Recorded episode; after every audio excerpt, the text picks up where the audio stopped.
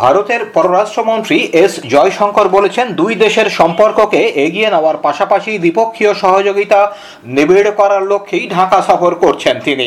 গত বছর ইতিহাসে প্রথমবারের মতো ভারতের রাষ্ট্রপতি ও প্রধানমন্ত্রী বাংলাদেশ সফর করেছেন এসব সফরকে সম্পর্কের এক মাইল ফলক হিসেবে বর্ণনা করেছেন ভারতের পররাষ্ট্রমন্ত্রী দুই দিনের সফরে এসে প্রধানমন্ত্রী শেখ হাসিনা ও পররাষ্ট্রমন্ত্রী ডক্টর এ কে আব্দুল মোমেনের সঙ্গে বৈঠকের পর এসব তথ্য জানান তিনি করোনা পরবর্তী সময়ে প্রতিবেশী দেশ ভারতের পররাষ্ট্রমন্ত্রী এস জয়শঙ্কর প্রথম এলেন বাংলাদেশে দুই দিনের ঝটিকা সফরে গত বৃহস্পতিবার দুপুরে ভারতীয় বিমান বাহিনীর বিশেষ ফ্লাইটে ঢাকার কুর্মিটোলায় নামেন তিনি স্বাগত জানান পররাষ্ট্রমন্ত্রী ডক্টর এ কে মোমেন সহ ঊর্ধ্বতন কর্মকর্তারা প্রধানমন্ত্রী শেখ হাসিনার সঙ্গে সৌজন্য সাক্ষাৎ করতে বিকেল চারটায় গণভবনে যান জয়শঙ্কর এ সময় বেশ খানিকটা সময় নিয়েই চলে বৈঠক যেখানে দ্বিপাক্ষিক আঞ্চলিক সহ বিভিন্ন ইস্যুতে তারা আলোচনা করেন এ সময় প্রধানমন্ত্রী শেখ হাসিনা হাসিনাকে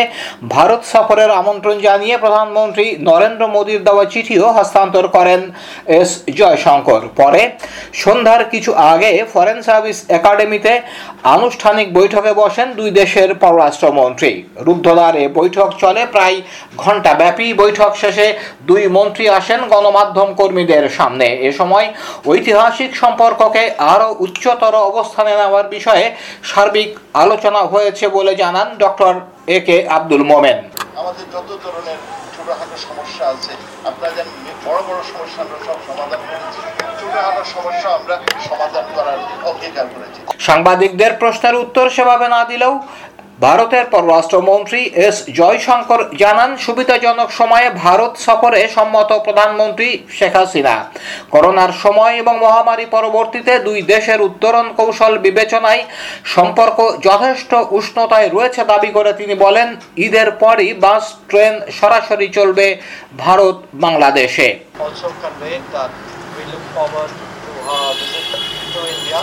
uh, uh, at time of uh, her convenience. Uh, ঢাকার নিউ মার্কেট এলাকায় শিক্ষার্থী ও দোকান কর্মীদের সংঘর্ষের মধ্যে ডেলিভারি ম্যান নাহিদ মিয়াকে পিটিয়ে ও কুপিয়ে হত্যার ঘটনায় গ্রেপ্তার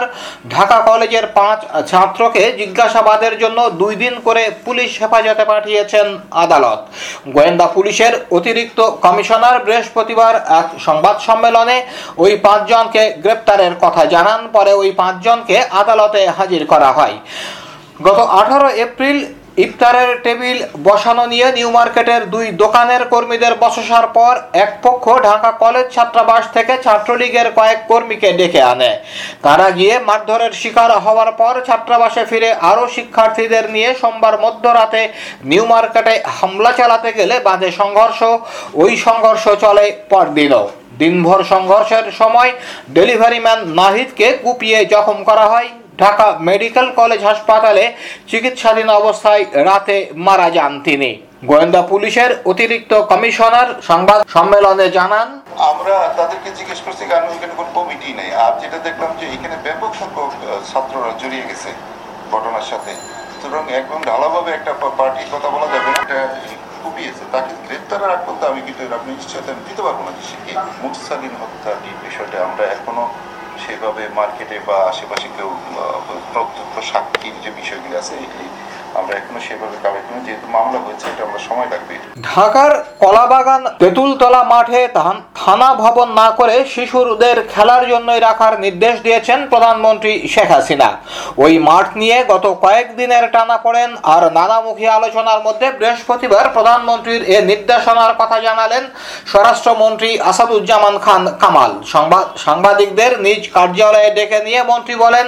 ওই এলাকায় খেলার কোনো মাঠ নেই শিশুদের খেলা বা বা বিনোদনের কোনো জায়গা নেই তাই প্রধানমন্ত্রী পরামর্শ দিয়েছেন এটা পুলিশের জায়গা পুলিশের থাক তবে আর যেন কোনো কনস্ট্রাকশন কাজ না হয় আসাদুজ্জামান খান কামাল বলেন তেঁতুলতলা মাঠের জায়গাটা পুলিশের সেটা পুলিশেরই থাকবে তবে সেটা এতদিন যেভাবে খেলার মাঠ হিসেবে ব্যবহার হচ্ছিল সেভাবে মাঠ হিসেবে ব্যবহার হবে মাঠটি যেভাবে ছিল সেভাবেই থাকবে এতদিন যে কাজে ইউজ হচ্ছিল সে কাজেই ব্যবহার হবে যেহেতু মাঠটা পুলিশকে দেওয়া হয়েছে এটা পুলিশেরই থাকবে প্রধানমন্ত্রীও পরামর্শ দিয়েছেন আমাদেরকে যে এলাকাটা যেহেতু ওখানে খেলার মানে একটু খালি জায়গা নেই খালি জায়গা নেই বিনোদনের জন্য কোনো কিছুই নেই সেই জন্যই উনি মনে বলেছেন যেটা পুলিশের জমি পুলিশেরই থাক যেটা যেই অবস্থায় আছে সেই অবস্থায় থাকুক এখানে আর কোনো কনস্ট্রাকশন যেন না হয় যেটা যেভাবে মানে ইউজ হচ্ছিল সেইভাবে চলতে থাকে ক্ষমতায় টিকে থাকার জন্য আওয়ামী লীগ সরকার সর্বগ্রাসী আগ্রাসন চালাচ্ছে বলে অভিযোগ করেছেন বিএনপি মহাসচিব মির্জা ফখরুল ইসলাম আলমগীর গত বুধবার দুপুরে জাতীয় প্রেস ক্লাবে এক আলোচনা সভায় তিনি বলেন আজকে এই সরকারের আগ্রাসনটা সর্বগ্রাসী একদিকে ইতিহাস বিকৃতি করছে আরেকদিকে অর্থনীতিকে পুরোপুরি ধ্বংস করে দিয়ে পরনির্ভরশীল করে ফেলছে অন্যদিকে রাজনীতিকে পুরোপুরিভাবে একটা দলীয় শাসন ব্যবস্থার মধ্যে নিয়ে গিয়ে মূল গণতান্ত্রিক চিন্তা চেতনা তার থেকে একেবারে সরিয়ে দিয়ে পুরো একনায়কতন্ত্র ফ্যাসিবাদী রাষ্ট্রের দিকে চলে যাচ্ছে ক্ষমতাসীন আওয়ামী লীগ পরিকল্পিতভাবে এসব করছে মন্তব্য করে বিএনপি মহাসচিব বলেন নট দ্যাট যে শুধু ক্ষমতায় টিকে থাকার জন্য ব্যাপারটা তা নয় একই সঙ্গে দার্শনিকভাবে এটাকে প্রতিষ্ঠিত করার জন্য যে সে কাজ করছে সরকার সব রাষ্ট্রীয় প্রতিষ্ঠানকে ধ্বংস করে দিচ্ছে অভিযোগ করে উদাহরণ হিসেবে পুলিশ বাহিনীর দিকে অঙ্গুলি তোলেন মির্জা ফখরুল ইসলাম আলমগীর তিনি বলেন আজকে এই সরকার আমি যে কথা বলেছিলাম আগ্রাস আগ্রাসনটা কিন্তু সর্বগ্রাস একদিকে আমার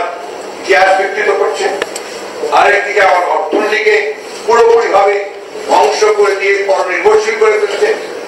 অন্যদিকে আবার রাজনীতিকে পুরোপুরিভাবে একটা একদলীয় শাসন ব্যবস্থার মধ্যে নিয়ে গিয়ে আমার যে মূল গণতান্ত্রিক যে চিন্তা চেতনা তাকে থেকে একেবারে আপনার সরিয়ে দিয়ে একটা পুরো